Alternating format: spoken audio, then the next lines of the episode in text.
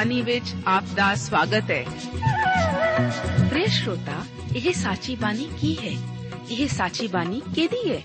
ਹੋਰ ਇਹ ਸਾਨੂੰ ਕਿੱਥੇ ਮਿਲੂਗੀ? ਸ਼ਰੋਤਾ, ਇਹ ਸਾਚੀ ਬਾਣੀ ਦਾ ਸਾਡੇ ਜੀਵਨ 'ਚ ਕੀ ਲਾਭ ਹੈ?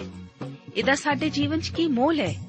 ਇਹ ਸਾਰੇ ਪ੍ਰਸ਼ਨਾਂ ਦਾ ਉੱਤਰ ਸਾਨੂੰ ਇੱਕੋ ਹੀ ਜਗ੍ਹਾ 'ਚ ਲੱਭ ਸਕਦਾ ਹੈ। ਹੋਰ ਉਹ ਹੈ ਜੀਵਿਤ ਵਚਨ, ਧਰਮ ਸ਼ਾਸਤਰ, ਬਾਈਬਲ।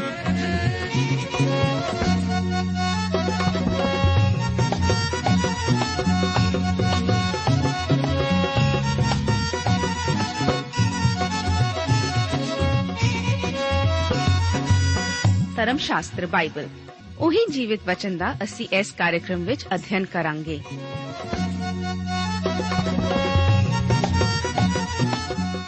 ਤੇ ਹੁਣ ਪਵਿੱਤਰ ਸ਼ਾਸਤਰ ਬਾਈਬਲ ਦਾ ਅਧਿਐਨ ਸ਼ੁਰੂ ਕਰਨ ਤੋਂ ਪਹਿਲਾਂ, ਆਈਏ ਅਸੀਂ ਆਪਣੇ ਮਨਾਂ ਨੂੰ ਤਿਆਰ ਕਰੀਏ ਇਸ ਭਜਨ ਦੁਆਰਾ।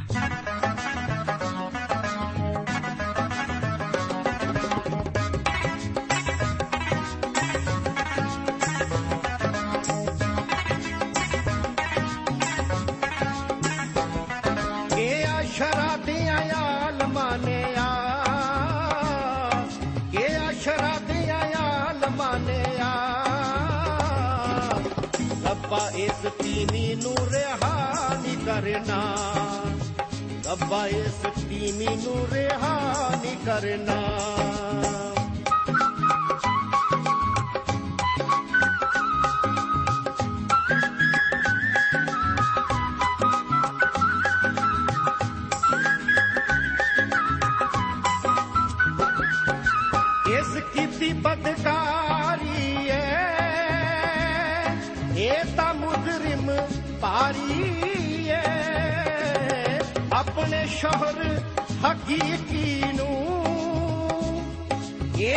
ਭੁੱਲ ਗਈ, ਨਾਰੀ ਏ ਮੂਸਾ ਆਖਿਆ ਤਰੇਤ ਵਿੱਚ ਆ ਮੂਸਾ ਆਖਿਆ ਤਰੇਤ ਵਿੱਚ ਆ ਐਸੀਆਂ ਤੇ ਤਰਸ ਜ਼ਰਾ ਨਹੀਂ ਕਰਨਾ। ਐਸੀਆਂ ਤੇ ਤਰਸ ਜ਼ਰਾ ਨਹੀਂ ਕਰਨਾ।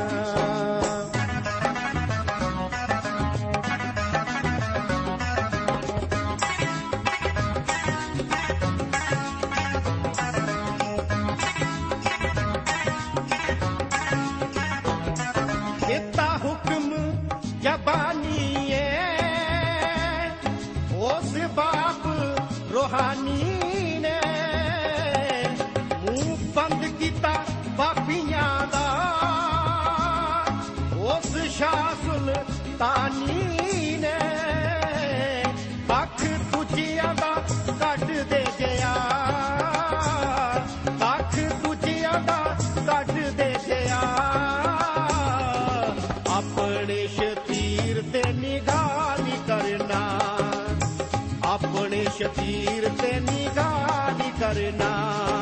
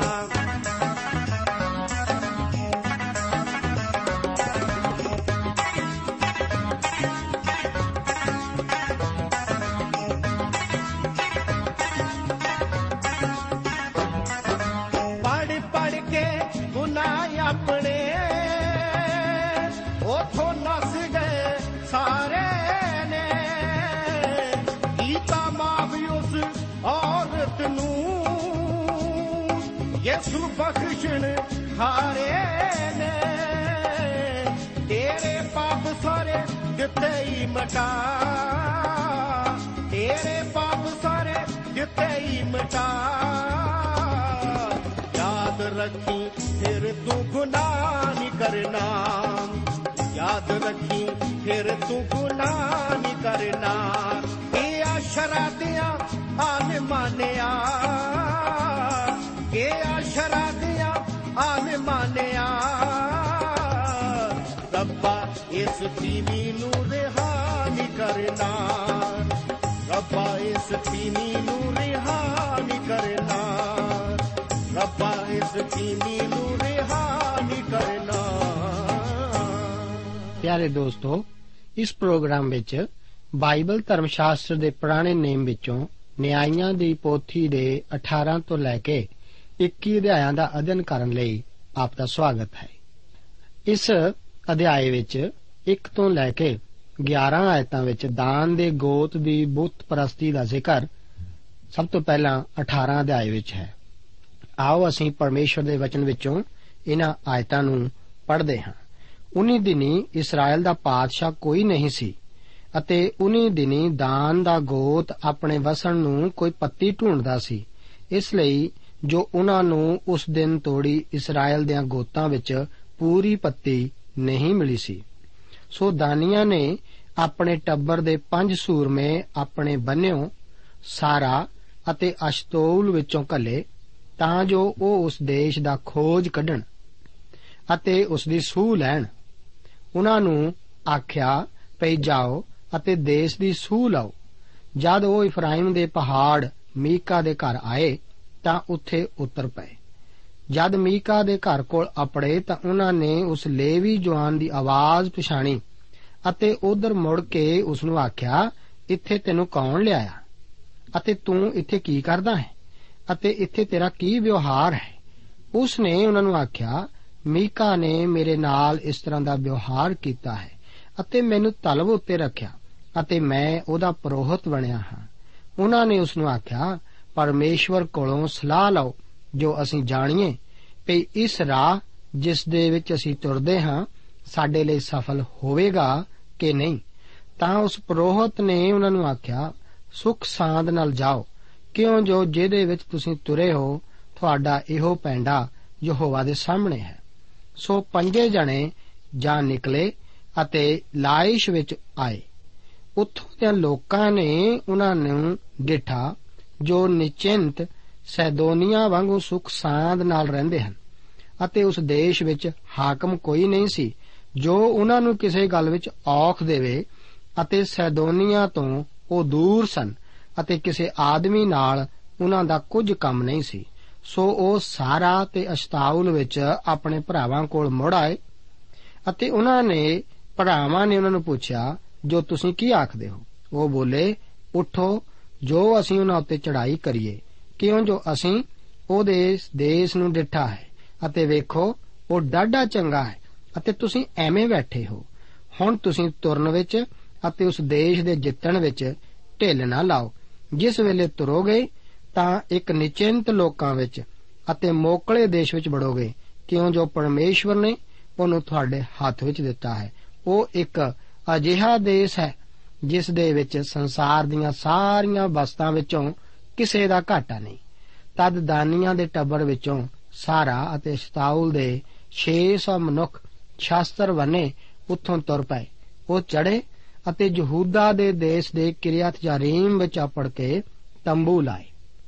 ਅਸੀਂ ਇਹਨਾਂ ਵਚਨਾਂ ਵਿੱਚ ਦਾਨੀਆਂ ਨੂੰ ਫਲਿਸਤੀਆਂ ਦੁਆਰਾ ਕਬਜ਼ਾ ਕੀਤੀ ਹੋਈ ਜ਼ਮੀਨ ਨੂੰ ਸੌਂਪੇ ਜਾਣ ਦਾ ਜ਼ਿਕਰ ਪੜ੍ਹਦੇ ਹਾਂ। ਉਹਨਾਂ ਨੇ ਮਹਿਸੂਸ ਕੀਤਾ ਕਿ ਜੋ ਧਰਤੀ ਉਹਨਾਂ ਕੋਲ ਹੈ, ਉਸ ਨਾਲੋਂ ਵੱਧ ਉਹਨਾਂ ਦੀ ਜ਼ਰੂਰਤ ਹੈ। ਇਸ ਸਮੇਂ ਇਸਰਾਇਲ ਵਿੱਚ ਕੋਈ ਰਾਜਾ ਨਹੀਂ ਸੀ ਅਤੇ ਨਾ ਹੀ ਕੋਈ ਆਗੂ। ਯਹੋਸ਼ੂਆ ਦੀ ਪੁਸਤਕ ਵਿੱਚੋਂ ਆਪ ਨੂੰ ਯਾਦ ਹੋਵੇਗਾ, ਕਿਸੇ ਵੀ ਗੋਤ ਨੇ ਉਸ ਨੂੰ ਸੌਂਪੀ ਸਾਰੀ ਧਰਤੀ ਉੱਤੇ ਕਬਜ਼ਾ ਨਹੀਂ ਸੀ ਕੀਤਾ। ਇਸ ਉੱਤਰੀ ਭਾਗ ਵਿੱਚ ਵਸੇ ਦਾਨ ਦੇ ਗੋਤ ਬਾਰੇ ਵੀ ਇਹ ਸੱਚ ਹੀ ਸੀ।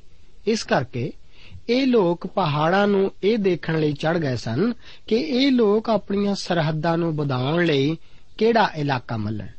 ਇਸ ਸਫ਼ਰ ਦੇ ਦੌਰਾਨ ਉਹ ਮੀਕਾ ਦੇ ਘਰ ਆਏ।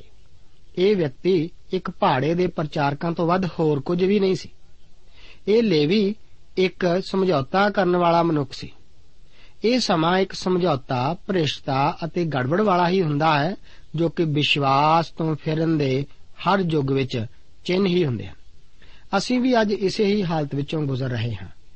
ਕਲੀਸਿਆ ਸੰਸਾਰ ਨਾਲ ਸਮਝੌਤਾ ਕਰ ਚੁੱਕੀ ਹੈ। ਸਾਡੀ ਸਮੱਸਿਆ ਇਹ ਹੈ ਕਿ ਇਹ ਆਪਣੇ ਅਧਿਕਾਰ ਵੱਲ ਨਹੀਂ ਪਰਤ ਰਹੀ, ਜੋ ਕਿ ਪਰਮੇਸ਼ਵਰ ਦਾ ਵਚਨ ਹੈ, ਅਤੇ ਨਾ ਹੀ ਪ੍ਰਭੂ ਯੀਸ਼ੂ ਮਸੀਹ ਵੱਲ, ਜੋ ਕਿ ਪਰਮੇਸ਼ਵਰ ਦੇ ਵਚਨ ਵਿੱਚ ਪ੍ਰਗਟ ਕੀਤਾ ਗਿਆ ਹੈ। ਲੋਕ ਪਹਾੜੇ ਦੇ ਪ੍ਰਚਾਰਕ ਦੀਆਂ ਮਿੱਠੀਆਂ ਗੱਲਾਂ ਨੂੰ ਹੀ ਪਸੰਦ ਕਰਦੇ ਹਨ। ਇਹ ਪੰਜ ਮਨੁੱਖ ਜਾਂਦੇ ਹੋਏ ਸੋਚ ਰਹੇ ਸਨ ਕਿ ਜੋ ਕੁਝ ਇਸ ਲੇਵੀ ਨੇ ਕਿਹਾ ਸੀ, ਇਹ ਤਾਂ ਬਹੁਤ ਹੀ ਮਹਾਨ ਸੀ। ਖੋਜੀਏ ਬਾਹਰ ਆ ਕੇ ਇੱਕ ਚੰਗੀ ਖਬਰ ਦਿੰਦੇ ਹਨ ਕਿ ਚੰਗਾ ਹੀ ਸੀ ਕਿ ਦਾਨੀ ਲੋਕ ਲਾਇਸ਼ ਉੱਤੇ ਆਪਣਾ ਕਬਜ਼ਾ ਕਰ ਲੈਣ। ਇਸ ਤਰ੍ਹਾਂ 600 ਯੋਧਿਆਂ ਦੀ ਇੱਕ ਟੋਲੀ ਤਿਆਰ ਕੀਤੀ ਜਾਂਦੀ ਹੈ, ਜੋ ਕਿ ਆਪਣੇ ਨਾਲ ਆਪਣੇ ਪਰਿਵਾਰ ਅਤੇ ਆਪਣਾ ਸਮਾਨ ਲੈ ਲੈਂਦੇ ਹਨ। ਲਾਇਸ਼ ਤੋਂ ਵਾਪਸੀ ਦੇ ਰਾਹ ਉਹ ਮੀਕਾ ਦੇ ਘਰ ਰੁਕਦੇ ਹਨ ਅਤੇ ਉਸ ਦੇ ਬੁੱਤਾਂ ਅਤੇ ਜਾਜਕ ਨੂੰ ਲੈ ਲੈਂਦੇ ਹਨ। ਇਸ ਤੋਂ ਬਾਅਦ ਦਾਨੀ ਲੋਕ ਲਾਇਸ਼ ਉੱਤੇ ਕਬਜ਼ਾ ਕਰ ਲੈਂਦੇ ਹਨ। ਇਸ ਨੂੰ ਜਲਾ ਦਿੰਦੇ ਅਤੇ ਦੁਬਾਰਾ ਉਸਾਰ ਕੇ ਇਸ ਵਿੱਚ ਰਹਿਣ ਲੱਗਦੇ ਹਨ। ਇਸ ਦਾ ਨਾਮ ਉਹ ਦੁਬਾਰਾ ਦਾਨ ਰੱਖਦੇ ਹਨ। 18 ਅਧਿਆਏ ਉਸ ਦੀਆਂ 30 ਤੋਂ ਲੈ ਕੇ 31 ਆਇਤਾਂ ਵਿੱਚ ਪਰਮੇਸ਼ਵਰ ਦੇ ਵਚਨ ਇਸ ਪ੍ਰਕਾਰ ਹਨ। ਦਾਨੀਆਂ ਨੇ ਉਸ ਉਕਰੀ ਹੋਈ ਮੂਰਤ ਨੂੰ ਟਿਕਾਇਆ ਅਤੇ ਮਨਸ਼ੇ ਦੇ ਪੁੱਤਰ ਗਿਰਸ਼ੋਮ ਅਤੇ ਉਸ ਦੇ ਪੋਤਰੇ ਜੋਨਾਥਨ ਅਤੇ ਉਹਦੇ ਪੁੱਤਰ ਉਸ ਦੇਸ਼ ਦੀ ਅਸੀਰੀ ਦੇ ਦਿਹਾੜੇ ਤੋੜੀ ਦਾਨੀਆਂ ਦੇ ਪ੍ਰੋਤ ਬਣੇ ਰਹੇ। ਉਹਨਾਂ ਦਿਨਾਂ ਵਿੱਚ ਜਿਨ੍ਹਾਂ ਵਿੱਚ ਪਰਮੇਸ਼ਵਰ ਦਾ ਘਰ ਸ਼ੀਲੋ ਵਿੱਚ ਰਿਹਾ, ਉਹਨਾਂ ਮੀਕਾ ਦੀ ਉਕਰੀ ਹੋਈ ਮੂਰਤ ਆਪਣੇ ਲਈ ਖੜੀ ਕਰ ਰੱਖੀ। ਅਸੀਂ ਇਸੇ ਪਰਮੇਸ਼ਵਰ ਦੇ ਵਚਨ ਵਿੱਚ ਦੇਖਦੇ ਹਾਂ ਕਿ ਵਿਸ਼ਵਾਸ ਤੋਂ ਫਿਰਨ ਦੀ ਇਹ ਇੱਕ ਅਸਲੀ ਤਸਵੀਰ ਹੈ। ਜੋਨਾਥਨ ਕੌਣ ਹੈ ਉਹ ਤਾਂ موسی ਦਾ ਪੋਤਾ ਜਾਪਦਾ ਹੈ ਇਹ ਲੋਕ ਪਰਮੇਸ਼ਵਰ ਤੋਂ ਬਹੁਤ ਦੂਰ ਚਲੇ ਗਏ ਸਨ ਯਾਦ ਕਰੋ ਕਿ ਪਰਮੇਸ਼ਵਰ ਬਾਰੇ ਆਖਦਿਆਂ موسی ਨੇ ਕਿਹਾ ਸੀ ਕਿ ਤੇਰੇ ਸਨਮੁਖ ਤੇਰੇ ਲਈ ਦੂਜੇ ਦੇਵਤੇ ਨਾ ਹੋਣ ਤੂੰ ਆਪਣੇ ਲਈ ਉਕਰੀ ਹੋਈ ਮੂਰਤ ਨਾ ਬਣਾ ਨਾ ਕਿਸੇ ਚੀਜ਼ ਦੀ ਸੂਰਤ ਜਿਹੜੀ ਉੱਪਰ ਆਕਾਸ਼ ਵਿੱਚ ਅਤੇ ਜਿਹੜੀ ਹੇਠਾਂ ਧਰਤੀ ਉੱਤੇ ਅਤੇ ਜਿਹੜੀ ਹੇਠਲੇ ਪਾਣੀਆਂ ਵਿੱਚ ਹੈ ਪਰ ਇੱਥੇ ਅਸੀਂ موسی ਦੇ ਇੱਕ ਪੋਤੇ ਨੂੰ ਜੋ ਕਿ ਜਾਜਕ ਹੈ ਇੱਕ ਬੁੱਤ ਚੁੱਕੀ ਫਿਰਦੇ ਹਾਂ ਇਹ ਕਿੰਨਾ ਭਿਆਨਕ ਹੈ ਮੇਰੇ ਦੋਸਤ ਅਕਸਰ ਇਹ ਸਮਝਣਾ ਬਹੁਤ ਮੁਸ਼ਕਲ ਹੁੰਦਾ ਹੈ ਕਿ ਇੱਕ ਪਰਮੇਸ਼ਵਰ ਦੇ ਭਗਤ ਦਾ ਪੁੱਤਰ ਵੀ ਪ੍ਰਭੂ ਯੀਸ਼ੂ ਮਸੀਹ ਦੀ ਖੁਸ਼ਖਬਰੀ ਤੋਂ ਆਪਣੀ ਪਿੱਠ ਪੁਆ ਲਵੇ ਅਤੇ ਪਰਮੇਸ਼ਵਰ ਦੇ ਵਚਨ ਦੀ ਸਥਿਰਤਾ ਅਤੇ ਪਵਿੱਤਰਤਾ ਨੂੰ ਮੰਨਣ ਤੋਂ ਦੂਰ ਚਲਾ ਜਾਵੇ ਦੋਸਤੋ ਵਿਸ਼ਵਾਸ ਤੋਂ ਫਿਰਨਾ ਇੱਕ ਭਿਆਨਕ ਚੀਜ਼ ਹੈ। ਇੱਕ ਕੌਮ ਦੀਆਂ ਸਮੱਸਿਆਵਾਂ ਵਿਸ਼ਵਾਸ ਤੋਂ ਫਿਰਨ ਨਾਲ ਹੀ ਸ਼ੁਰੂ ਹੁੰਦੀਆਂ ਹਨ। ਇਸرائیਲੀ ਲੋਕਾਂ ਨੇ ਵੀ ਇਹੋ ਹੀ ਕੀਤਾ ਸੀ। ਹੁਣ ਅਸੀਂ ਇੱਥੇ موسی ਦੇ ਪੋਤੇ ਨੂੰ ਉਕਰੀ ਹੋਈ ਮੂਰਤ ਚੁੱਕੀ ਇੱਕ ਜਾਜਕ ਦੇ ਤੌਰ ਤੇ ਸੇਵਾ ਕਰਦੇ ਦੇਖਦੇ ਹਾਂ। ਅੱਗੇ 19 ਅਧਿਆਏ ਵਿੱਚ ਘਰ ਵਿੱਚਲੀ ਨੈਤਿਕ ਭਿਆੰਕਰਤਾ ਦਾ ਜ਼ਿਕਰ ਹੈ। ਇਹ ਵਿਸ਼ਵਾਸ ਤੋਂ ਫਿਰਨ ਦਾ ਦੂਸਰਾ ਕਦਮ ਹੈ। ਇਹ ਬੈਂਜਾਮੀਨ ਦੇ ਗੋਤ ਦੇ ਆਲੇ ਦੁਆਲੇ ਚਿੰਬੜਿਆ ਹੋਇਆ ਹੈ। ਇਸ ਗੋਤ ਵਿੱਚ ਵੱਡੀ ਅਨੈਤਿਕਤਾ ਸੀ, ਜਿਸ ਕਰਕੇ ਆਪ ਇੱਕ ਆਮ ਯੁੱਧ ਸ਼ੁਰੂ ਹੋ ਗਿਆ ਸੀ। ਇਸ ਦੀ ਸ਼ੁਰੂਆਤ ਬੈਂਜਾਮੀਨੀਆਂ ਦੇ ਆਦਮੀਆਂ ਦੁਆਰਾ ਇੱਕ ਲੇਵੀ ਦੀ ਸੁਰੀਤ ਦੇ ਮਾਰਨ ਨਾਲ ਹੋਈ ਸੀ। ਦੂਸਰੇ ਗੋਤ ਬੈਂਜਾਮੀਨ ਨੂੰ ਖਤਮ ਕਰਨ ਦੀ ਕੋਸ਼ਿਸ਼ ਕਰਦੇ ਹਨ। ਇਸ ਯੁੱਗ ਦਾ ਅੰਤ ਪੂਰਨ ਕੌਮੀ ਭ੍ਰਿਸ਼ਟਤਾ ਅਤੇ ਗੜਬੜ ਨਾਲ ਹੁੰਦਾ ਹੈ ਅਤੇ ਨਿਆਂਇਆਂ ਦੀ ਇਸ ਪੁਸਤਕ ਦੇ ਆਖਰੀ ਵਚਨ ਹਨ ਕਿ ਉਹਨਾਂ ਦਿਨਾਂ ਵਿੱਚ ਇਸਰਾਇਲ ਵਿੱਚ ਕੋਈ ਪਾਤਸ਼ਾਹ ਨਹੀਂ ਸੀ ਅਤੇ ਹਰ ਕੋਈ ਉਹੀ ਕਰਦਾ ਸੀ ਜੋ ਉਸ ਦੀ ਨਿਗਾਹ ਵਿੱਚ ਚੰਗਾ ਸੀ। 19 ਅਧਿਆਏ ਉਸ ਦੀਆਂ 1 ਅਤੇ 2 ਆਇਤਾਂ ਦੇ ਵਚਨ ਇਸ ਪ੍ਰਕਾਰ ਹਨ। ਉਨੀ ਦਿਨੀ ਇਸرائیਲੀਆਂ ਦਾ ਕੋਈ ਪਾਤਸ਼ਾਹ ਨਹੀਂ ਸੀ ਅਤੇ ਅਜਿਹਾ ਹੋਇਆ ਜੋ ਇੱਕ ਲੇਵੀ ਮਨੁੱਖ ਨੇ, ਜਿਹੜਾ ਇਫਰਾਇਮ ਦੇ ਪਹਾੜ ਦੇ ਪਰੇ ਰਹਿੰਦਾ ਸੀ, ਬੈਤਲਹਿਮ ਯਹੂਦਾ ਤੋਂ ਆਪਣੇ ਲਈ ਇੱਕ ਸੁਰੀਤ ਨੂੰ ਲੈ ਲਿਆ। ਉਹਦੀ ਸੁਰੀਤ ਉਹਦੇ ਨਾਲ ਕੁਕਰਮ ਕਰਕੇ ਉਹਦੇ ਕੋਲੋਂ ਬੈਤਲਹਿਮ ਯਹੂਦਾ ਵਿੱਚ ਆਪਣੇ ਪਿਓ ਕੇ ਜਾ ਕੇ 4 ਮਹੀਨੇ ਉੱਥੇ ਰਹੀ। ਇਹਨਾਂ ਦੋ ਆਇਤਾਂ ਵਿੱਚ ਇਸرائیਲੀਆਂ ਦੀ ਉਹਨਾਂ ਦਿਨਾਂ ਦੀ ਜ਼ਿੰਦਗੀ ਬਾਰੇ ਦਰਸਾਇਆ ਗਿਆ ਹੈ ਅਤੇ ਇੱਕ ਰੋਮੀਆਂ ਦੀ ਪੱਤਰੀ ਦੇ 1 ਤੋਂ ਲੈ ਕੇ 3 ਅਧਿਆਇਆਂ ਦੀ ਇੱਕ ਚੰਗੀ ਮਿਸਾਲ ਹੈ ਕੀ ਆਪ ਇੱਕ ਲੇਵੀ ਨੂੰ ਇਹੋ ਜਿਹੀ ਔਰਤ ਨਾਲ ਵਿਆਹ ਕਰਨ ਦਾ ਅੰਦਾਜ਼ਾ ਲਗਾ ਸਕਦੇ ਹੋ? ਜੀ ਹਾਂ, ਉਸਨੇ ਇਹ ਕੀਤਾ ਅਤੇ ਬੇਸਵਾ ਬਣ ਗਈ ਅਤੇ ਉਸ ਨੂੰ ਛੱਡ ਕੇ ਆਪਣੇ ਪਿਓ ਦੇ ਘਰ ਚਲੇ ਗਈ। ਇਹ ਲੇਵੀ ਉਹਦੇ ਪਿੱਛੇ ਪਿੱਛੇ ਲੱਗ ਤੁਰਿਆ ਅਤੇ ਉਸ ਦੇ ਪਿਤਾ ਨੇ ਉਸ ਦੀ ਬੜਾ ਨਿੱਘਾ ਸਵਾਗਤ ਕੀਤਾ ਅਤੇ ਉਹ ਕਈ ਦਿਨ ਉੱਥੇ ਟਿਕਿਆ ਰਿਹਾ। ਫਿਰ ਇਹ ਲੇਵੀ ਅਤੇ ਉਸ ਦੀ ਸੁਰੀਤ ਉੱਥੋਂ ਉੱਤਰ ਵੱਲ ਚਲੇ ਗਏ। ਇੱਕ ਰਾਤ ਉਹ ਬਿੰਜਾਮੀਨੀਆਂ ਦੇ ਇੱਕ ਸ਼ਹਿਰ ਗੇਬਿਆ ਵਿਖੇ ਰੁਕੇ। ਇੱਕ ਬਜ਼ੁਰਗ ਆਦਮੀ ਜੋ ਇਫਰਾਇਮ ਦੇ ਪਹਾੜ ਤੋਂ ਸੀ ਅਤੇ ਗੇਬਿਆ ਵਿੱਚ ਆਇਆ ਹੋਇਆ ਸੀ, ਉਸਨੇ ਉਹਨਾਂ ਨੂੰ ਟਿਕਣ ਲਈ ਥਾਂ ਦਿੱਤੀ। ਜਦੋਂ ਇਸ ਘਰ ਵਿੱਚ ਰਾਤ ਨੂੰ ਉਹਨਾਂ ਦੀ ਟਹਿਲ ਸੇਵਾ ਕੀਤੀ ਜਾ ਰਹੀ ਸੀ, ਤਾਂ ਇਸ ਸ਼ਹਿਰ ਦੇ ਕੁਝ ਮਨੁੱਖਾਂ ਨੇ ਇਸ ਲੇਵੀ ਨੂੰ ਸਮਲਿੰਗੀ ਕਾਮੁਕਤਾ ਦੀ ਇੱਛਾ ਨੂੰ ਤ੍ਰਿਪਤ ਕਰਨ ਲਈ ਬਾਹਰ ਸੱਦਿਆ। ਇਸ ਦੇ ਸਿੱਟੇ ਵਜੋਂ ਆਪਣੀ ਮੌਤ ਤੋਂ ਡਰਦੇ ਹੋਏ ਉਸਨੇ ਆਪਣੀ ਸੁਰੀਤ ਉਹਨਾਂ ਨੂੰ ਸੌਂਪ ਦਿੱਤੀ। ਉਹ ਸਾਰੀ ਰਾਤ ਉਸ ਨੂੰ ਭ੍ਰਿਸ਼ਟ ਕਰਦੇ ਰਹੇ ਅਤੇ ਇਸ ਕਾਮਕ ਭੋਗ ਵਿਲਾਸਤਾ ਵਿੱਚ ਉਸ ਨੂੰ ਮਾਰ ਦਿੱਤਾ। ਅਸਲ ਵਿੱਚ ਅਸੀਂ ਇਸ ਯੁੱਗ ਦੇ ਵਿੱਚ ਵੀ ਹਰ ਰੋਜ਼ ਇਹੋ ਜਿਹੀਆਂ ਖਬਰਾਂ, ਅਖਬਾਰਾਂ ਵਿੱਚ ਪੜ੍ਹਦੇ ਹਾਂ। ਇਹ ਤਾਂ ਠੀਕ ਉਸੇ ਸਮੇਂ ਦੇ ਹਾਲਾਤਾਂ ਦਾ ਇੱਕ ਦ੍ਰਿਸ਼ ਹੀ ਹੈ। ਇਹ ਲੇਵੀ ਇਸ ਜ਼ੁਲਮ ਤੋਂ ਭੜਕ ਉੱਠਿਆ। ਅਤੇ ਜੋ ਕੁਝ ਉਸਨੇ ਕੀਤਾ, ਉਸ ਤੋਂ ਇਹ ਪ੍ਰਗਟ ਹੁੰਦਾ ਹੈ ਕਿ ਉਹ ਲੋਕ ਉਹਨਾਂ ਦਿਨਾਂ ਵਿੱਚ ਕਿੰਨੇ ਗਿਰੇ ਹੋਏ ਸਨ। ਉਸ ਨੇ ਉਸ ਦੀ লাশ ਨੂੰ ਲੈ ਕੇ ਟੁਕੜੇ-ਟੁਕੜੇ ਕਰ ਲਿਆ ਅਤੇ ਜੋ ਕੁਝ ਵਾਪਰਿਆ ਸੀ ਉਸ ਦੇ ਸੰਦੇਸ਼ ਸਮੇਤ ਇੱਕੋ ਇੱਕ ਟੁਕੜਾ ਇਸਰਾਇਲ ਦੇ ਹਰ ਇੱਕ ਗੋਤ ਨੂੰ ਭੇਜ ਦਿੱਤਾ। ਬਾਕੀ ਕੌਮ ਦੇ ਵੱਲੋਂ ਜੋ ਇਸ ਉੱਤੇ ਪ੍ਰਤੀਕਿਰਿਆ ਹੋਈ, ਉਸ ਦਾ ਵਰਣਨ ਅਗਲੇ ਦੋ ਅਧਿਆਇਆਂ ਵਿੱਚ ਕੀਤਾ ਗਿਆ ਹੈ।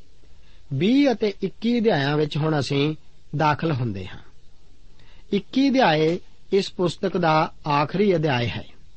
ਇਹਨਾਂ ਦੋ ਅਧਿਆਇਆਂ ਦਾ ਮੁੱਖ ਵਿਸ਼ਾ ਰਾਜਨੀਤਕ ਅਰਾਜਕਤਾ ਹੈ। ਧਾਰਮਿਕ ਤੌਰ ਤੇ ਵਿਸ਼ਵਾਸ ਤੋਂ ਗਿਰਨ, ਫਿਰ ਨੈਤਿਕ ਭਿਆਨਕਰਤਾ ਤੋਂ ਬਾਅਦ ਇਸرائیਲੀਆਂ ਦੇ ਜੀਵਨ ਦੀ ਗਿਰਾਵਟ ਵੱਲ ਅਗਲਾ ਕਦਮ ਹੁਣ ਰਾਜਨੀਤਿਕ ਅਰਾਜਕਤਾ ਹੈ। ਅਸਲ ਵਿੱਚ ਹਰ ਕੌਮ ਦੀ ਗਿਰਾਵਟ ਵਿੱਚ ਹਮੇਸ਼ਾ ਅਜਿਹਾ ਹੀ ਹੁੰਦਾ ਹੈ। ਅਸੀਂ ਉਹ ਨਿਆਂਇਆਂ ਦੀ ਪੁਸਤਕ ਦੇ ਅਗਲੇ ਦੋ ਅਧਿਆਇਆਂ ਵਿੱਚ ਵੇਖਦੇ ਹਾਂ। ਜਦੋਂ ਇਸਰਾਇਲ ਦੇ ਬਾਕੀ ਗੋਤਾਂ ਵਿੱਚੋਂ ਇਸ ਮਰੀ ਹੋਈ ਔਰਤ ਦੀ লাশ ਦਾ ਇੱਕ ਇੱਕ ਟੁਕੜਾ ਇਸ ਦੇ ਸੰਦੇਸ਼ ਸਮੇਤ ਪਹੁੰਚਿਆ, ਜੋ ਕਿ ਗੇਬਿਆ ਵਿੱਚ ਵਾਪਰਿਆ ਸੀ, ਤਾਂ ਉਹ ਬਿੰਜਾਮਿਨ ਦੇ ਗੋਤ ਦੇ ਵਿਰੁੱਧ ਭੜਕ ਉੱਠੇ। ਉਹਨਾਂ ਦਾ ਵਿਸ਼ਵਾਸ ਸੀ ਕਿ ਨਿਯਮ ਨੂੰ ਲਾਗੂ ਕੀਤਾ ਜਾਵੇ। ਇਸ ਮਾਮਲੇ ਵਿੱਚ ਉਹ ਇੰਨਾ ਨਹੀਂ ਗਿਰੇ ਹੋਏ ਸੀ ਜਿੰਨਾ ਕਿ ਅਸੀਂ ਆਪਣੇ ਇਸ ਵਿਚਾਰ ਵਿੱਚ ਲੀਨ ਹੋ ਚੁੱਕੇ ਹਾਂ ਕਿ ਬੇਨਿਯਮੀ ਨੂੰ ਖੁੱਲ ਦਿੱਤੀ ਜਾਵੇ ਅਤੇ ਜਿੰਨਾ ਵੀ ਘੱਟ ਤੋਂ ਘੱਟ ਹੋ ਸਕੇ ਸਾਨੂੰ ਨਿਯਮ ਨੂੰ ਅਪਣਾਉਣਾ ਚਾਹੀਦਾ ਹੈ। ਉਹਨਾਂ ਨੇ ਬਿੰਜਾਮੀਨ ਦੇ ਗੋਤ ਨੂੰ ਮੌਕਾ ਦਿੱਤਾ ਕਿ ਉਹ ਅਪਰਾਧੀਆਂ ਨੂੰ ਉਹਨਾਂ ਦੇ ਹਵਾਲੇ ਕਰ ਦੇਣ, ਪਰ ਇਸ ਦੇ ਉਲਟ ਬਿੰਜਾਮੀਨ ਦੇ ਗੋਤ ਨੇ ਬਾਕੀ 11 ਗੋਤਾਂ ਦੇ ਵਿਰੁੱਧ ਯੁੱਧ ਦਾ ਐਲਾਨ ਕਰ ਦਿੱਤਾ। ਇਸ ਕਰਕੇ ਬਾਕੀ ਗੋਤ ਇਕੱਠੇ ਹੋ ਗਏ ਅਤੇ ਉਹ ਬెంਜਾਮੀਨ ਦੇ ਵਿਰੁੱਧ ਲੜਨ ਨੂੰ ਆ ਖੜੇ ਹੋਏ। 20 ਅਧਿਆਏ ਉਸ ਦੀਆਂ ਪਹਿਲੀਆਂ ਦੋ ਆਇਤਾਂ ਦੇ ਵਚਨ ਇਸ ਪ੍ਰਕਾਰ ਹਨ। ਲਿਖਿਆ ਹੈ, ਤਦ ਸਾਰੇ ਇਸرائیਲੀ ਨਿਕਲ ਕੇ ਦਾਨ ਤੋਂ ਲੈ ਕੇ ਬੇਰਸ਼ੇਵਾ ਤੋੜੀ, ਗਿਲਾਦ ਦੇ ਦੇਸ਼ ਸਣੇ ਸਾਰੀ ਮੰਡਲੀ ਇੱਕ ਮਨੁੱਖ ਵਾਂਗੂ ਯਹੋਵਾ ਦੇ ਸਨਮੁਖ ਮਿਸਫਾ ਵਿੱਚ ਇਕੱਠੀ ਹੋਈ। ਅਤੇ ਸਭਨਾ ਲੋਕਾਂ ਦੇ, ਅਰਥਾਤ ਇਸਰਾਇਲ ਦੇ ਸਾਰਿਆਂ ਗੋਤਾਂ ਦੇ ਸਰਦਾਰਾਂ ਦੇ, ਜੋ ਪਰਮੇਸ਼ਵਰ ਦੇ ਲੋਕਾਂ ਦੀ ਸਭਾ ਵਿੱਚ ਆਏ 4 ਲੱਖ ਤਲਵਾਰ ਧਾਰੀ ਪਿਆਦੇ ਸਨ। ਇਸ ਤਰ੍ਹਾਂ ਜਾਪਦਾ ਹੈ ਕਿ ਬਿੰਜਾਮੀਨ ਦੇ ਗੋਤ ਦੀ ਇੱਕ ਕਾਫੀ ਵੱਡੀ ਸੈਨਾ ਸੀ। ਇਸ ਬਾਰੇ ਇੱਕ ਬਹੁਤ ਹੀ ਰੋਚਕ ਬਿਆਨ ਇੱਥੇ ਕੀਤਾ ਗਿਆ ਹੈ। 20 ਅਧਿਆਏ ਉਸ ਦੀ 16 ਆਇਤ ਦੇ ਵਚਨ ਇਸ ਪ੍ਰਕਾਰ ਹਨ। ਇਹਨਾਂ ਸਭਨਾ ਲੋਕਾਂ ਵਿੱਚੋਂ 700 ਚੁਣੇ ਹੋਏ ਜਵਾਨ ਖੱਬੇ ਸਨ। ਸਭੇ ਪੱਥਰ ਦੇ ਨਾਲ ਬਿੰਨੀ ਕੌਡੀ ਦਾ ਨਿਸ਼ਾਨਾ ਫੁੰਡਦੇ ਸਨ ਅਤੇ ਉੱਕਦੇ ਨਹੀਂ ਸਨ। ਇੱਕ ਵਾਰ ਮੈਂ ਇੱਕ ਉਦਾਰਵਾਦੀ ਪ੍ਰਚਾਰਕ ਨੂੰ 15 ਮਿੰਟ ਲਗਾਤਾਰ ਇਸੇ ਅਸਲੀਅਤ ਬਾਰੇ ਬੋਲਦੇ ਸੁਣਿਆ ਸੀ ਕਿ ਦਾਊਦ ਗੋਲੀਅਤ ਦੇ ਮੱਥੇ ਉੱਤੇ ਪੱਥਰ ਦਾ ਨਿਸ਼ਾਨਾ ਲਾਉਣ ਵਿੱਚ ਠੀਕ-ਠੀਕ ਨਿਸ਼ਾਨਚੀ ਨਹੀਂ ਹੋ ਸਕਦਾ ਸੀ। ਪਰ ਇਸ ਆਇਤ ਉੱਤੇ ਵਿਚਾਰ ਕਰੋ। ਇਹ ਮਨੁੱਖ ਆਪਣੇ ਨਿਸ਼ਾਨੇ ਲਾਉਣ ਵਿੱਚ ਇੰਨੇ ਠੀਕ-ਠੀਕ ਸਨ ਕਿ ਉਹ ਸਭੇ ਪੱਥਰ ਦੇ ਨਾਲ ਵਾਲ ਬਿੰਨੀ ਕੌਡੀ ਦਾ ਨਿਸ਼ਾਨਾ ਫੁੰਡਦੇ ਸਨ ਅਤੇ ਭੁੱਕਦੇ ਨਹੀਂ ਸਨ। ਅਤੇ ਇਹਨਾਂ ਦੀ ਗਿਣਤੀ 700 ਚੁਣੇ ਹੋਏ ਖੱਬੇ ਜਵਾਨਾਂ ਦੀ ਸੀ। ਉਹ ਤਾਂ ਆਪਣੇ ਨਿਸ਼ਾਨੇ ਵਿੱਚ ਇੰਨੇ ਸਹੀ ਸਨ ਜਿੰਨੇ ਕਿ ਅੱਜਕੱਲ ਅਸੀਂ ਮਿਜ਼ਾਈਲਾਂ ਦੁਆਰਾ ਨਿਸ਼ਾਨਾ ਲਾਉਣ ਵਿੱਚ ਹਾਂ। ਜੇਕਰ ਉਹ ਕਿਸੇ ਉੱਤੇ ਵੀ ਨਿਸ਼ਾਨਾ ਲਾਉਂਦੇ, ਇਹ ਉਸ ਲਈ ਘਾਤਕ ਹੁੰਦਾ ਸੀ।